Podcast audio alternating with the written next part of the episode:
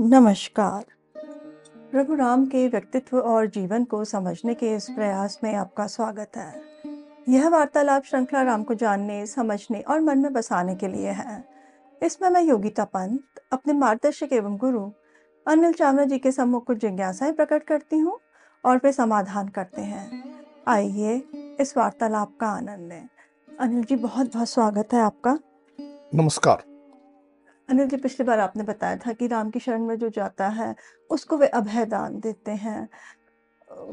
मुझे ऐसा लगता है कि हम सबको भी राम की शरण में जाना चाहिए और ठीक बात है। अभय दान प्राप्त करना चाहिए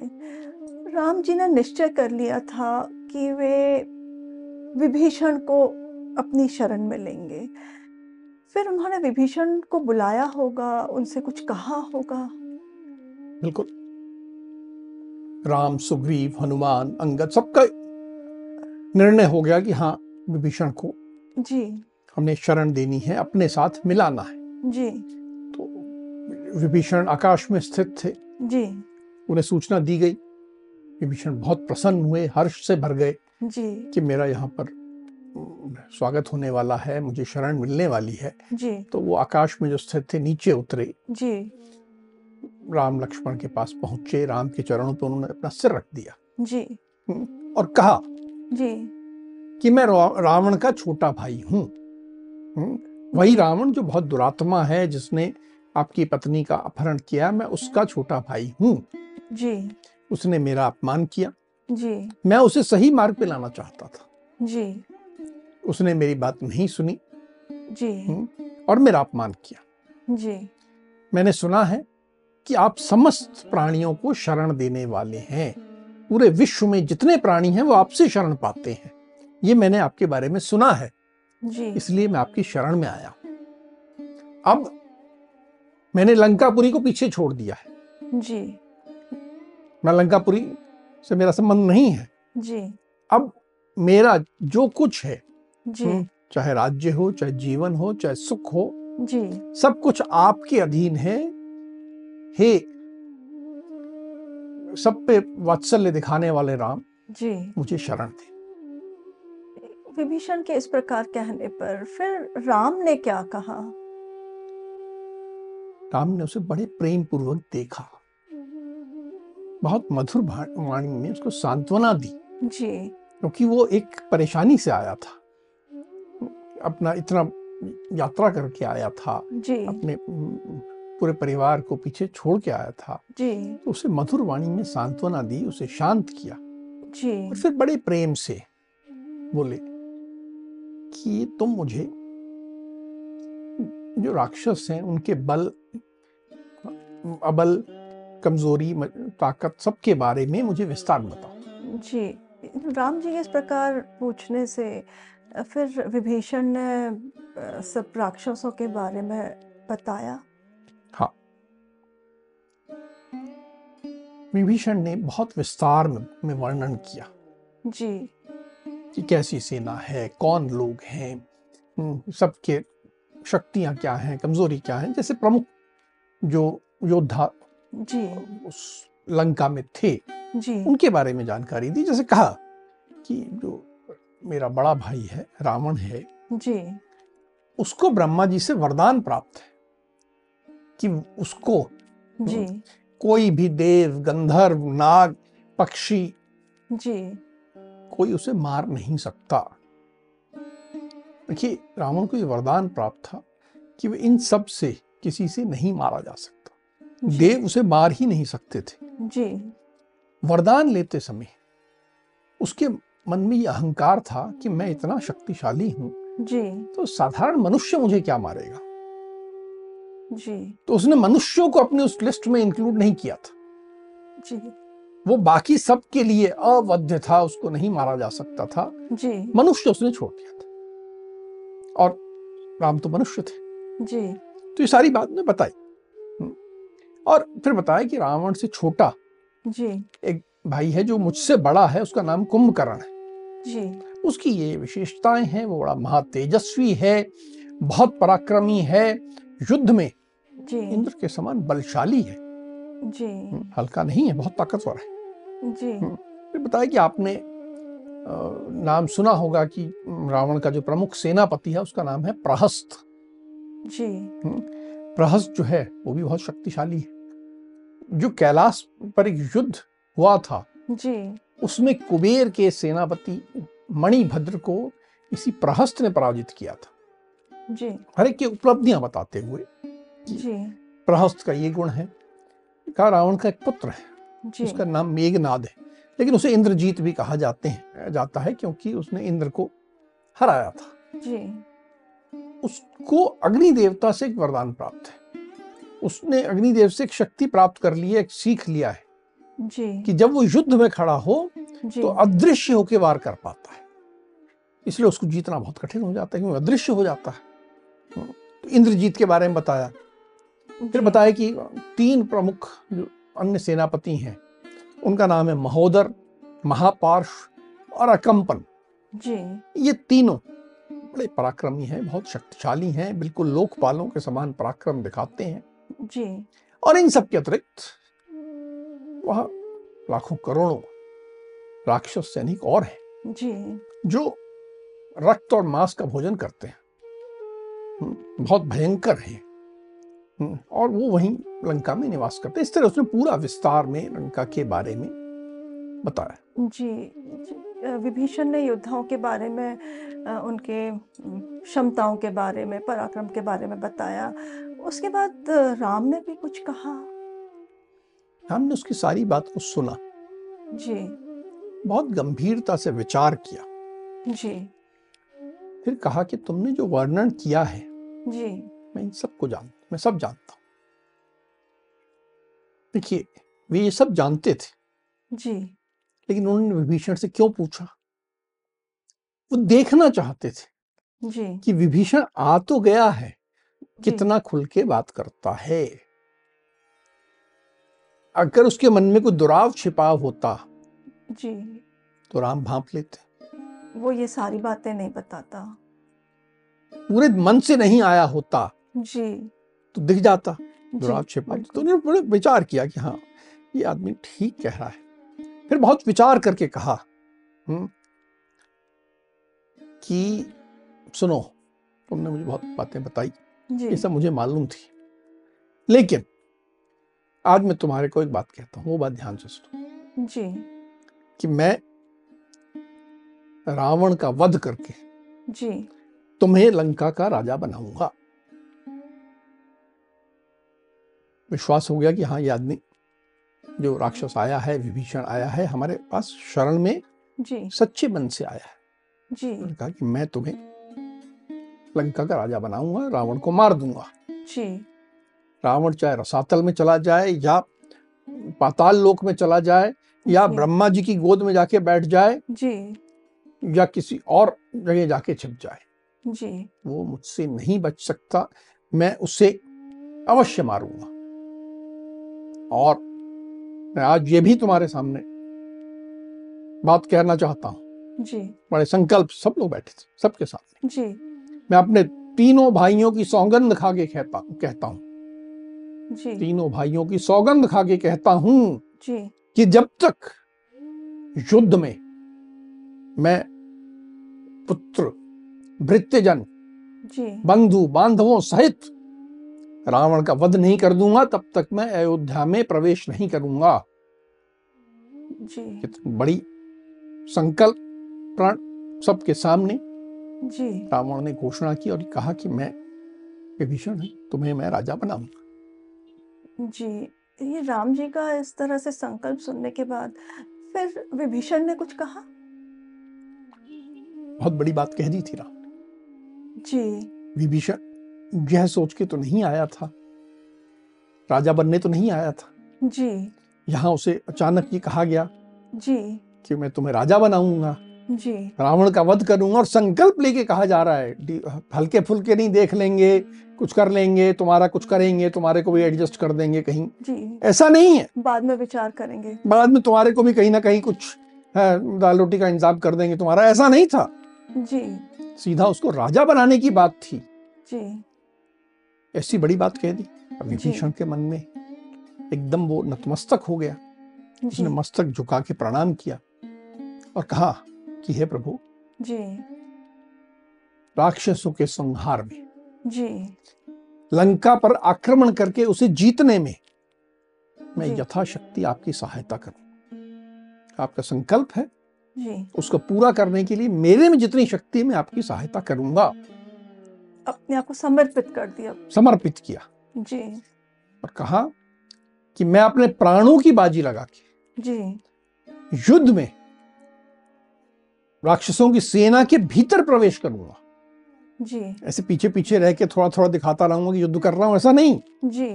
मैं बिल्कुल सेना के अंदर जाके अपने प्राणों की बाजी लगा के उनके साथ युद्ध करूंगा ये मैं आपको संकल्प पूर्वक कहता हूं जी ये विभीषण के इस प्रकार कहने से फिर राम जी ने कुछ कहा राम भी प्रसन्न हुए कि मैं एक कदम बढ़ा तो ये भी दो कदम आगे बढ़ रहा है जी बड़े प्रसन्न हुए उठे उसे हृदय से लगा लिया जी उसका आलिंगन किया उसको गले से लगाया बड़े खुश हुए जी और फिर बैठ के हम्म, उन्होंने लक्ष्मण से कहा कि हे भ्राता हे जी, लक्ष्मण तुम अभी जाओ और सामने समुद्र से जल लेके आओ जी जो मैं आज प्रसन्न हुआ हूं इस प्रसन्नता के इस अवसर पर जी मैं ये महाबुद्धिमान जी राक्षस राज विभीषण का राज्याभिषेक करना चाहता हूं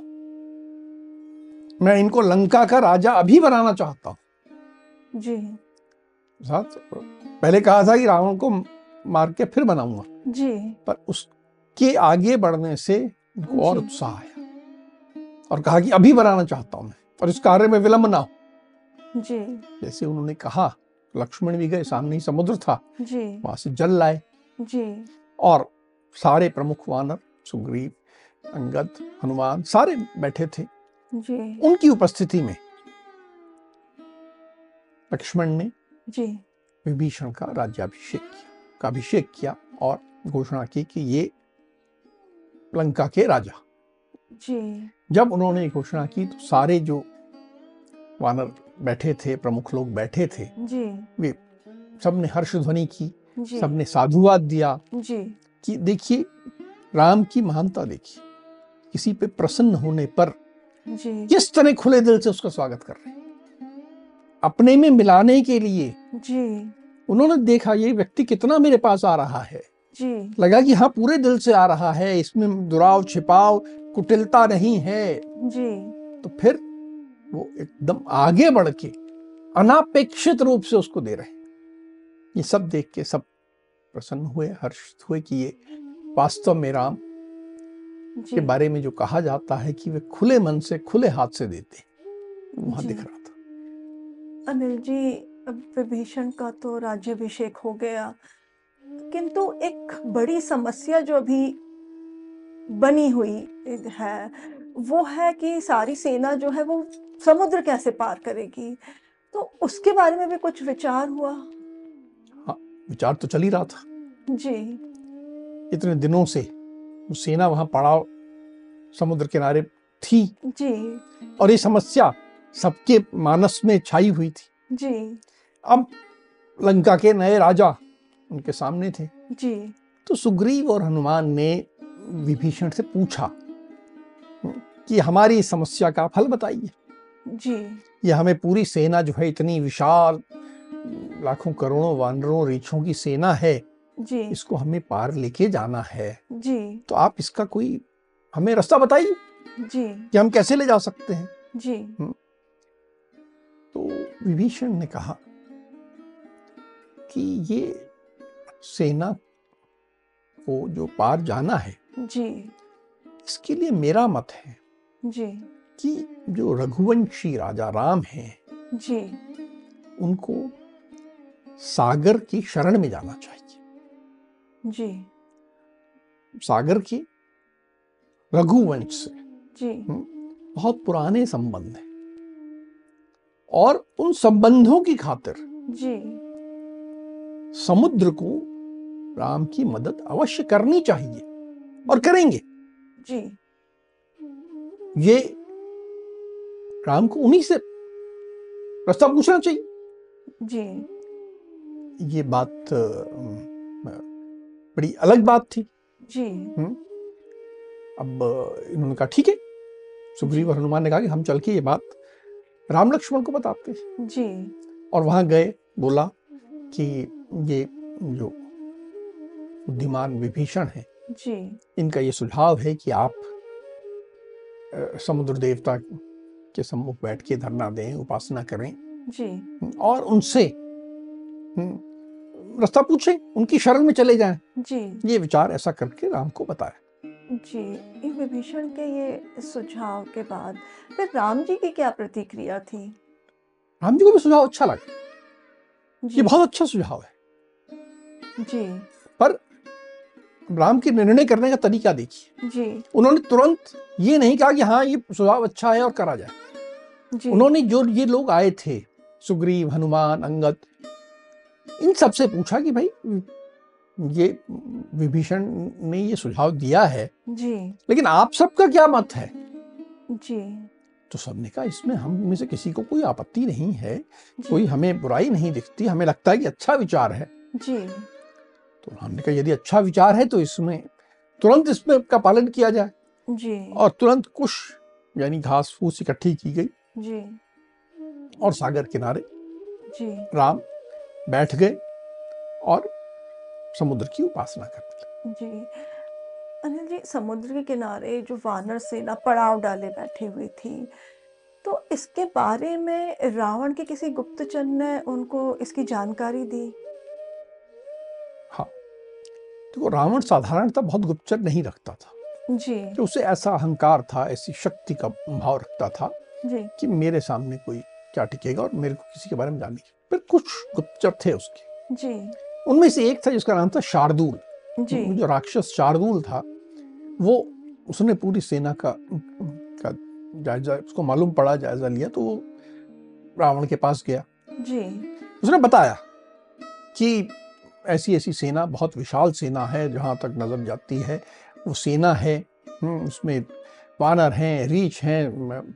राजा सुग्रीव हैं तो जी ये सब वहाँ आके एकत्र हो गए हैं जी और ये अ, समुद्र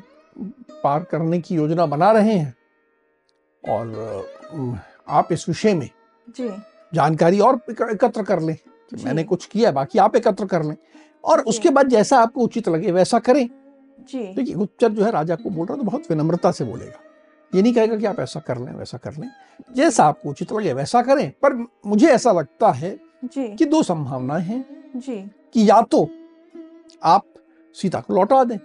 जी या फिर हम्म, आप हम्म, कुछ ऐसा हम्म, करें कि सुग्रीव को मीठी मीठी बातें करके अपने पक्ष में मिला लें जी या किसी तरह सुग्रीव और राम में फूट डलवा दें उनमें आपस में झगड़ा हो जाए तो ये गुप्तचर ने रावण को सुझाव दिया जी ये शार्दुल की ये सब बातें सुनने के बाद फिर रावण की क्या प्रतिक्रिया थी रावण सहसा बहुत व्यग्र हो गया कहीं ना कहीं हिल गया जी क्योंकि उसको जो जानकारी मिली थी उसके लिए बहुत अच्छी नहीं थी जी कि ऐसी सेना है सब है उसको जानकारी थी लेकिन फिर भी और जानकारी मिलके वो एक अ, विचलित हुआ थोड़ा सा पर जी उसने अपने आप को संभाला और फिर शार्दुल को आदेश दिया जी कि तुम मेरी आज्ञा से जी सुग्रीव के पास जाओ जी और जाकर उससे कहो कि हे सुग्रीव हमारा परिवार और आपके परिवार में बड़े पुराने संबंध हैं जी तुम तो मेरे भाई के समान हो हमारा तुम्हारा कोई वैर नहीं है हमारी तुम्हारी कोई अ, दुश्मनी अम, हमारे परिवारों में कभी नहीं रही जी